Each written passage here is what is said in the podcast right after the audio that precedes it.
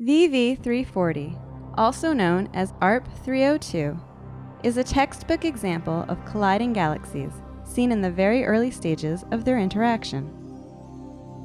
Astronomers have named the edge-on galaxy at the top VV340a, and VV340b is the face-on galaxy at the bottom of the image.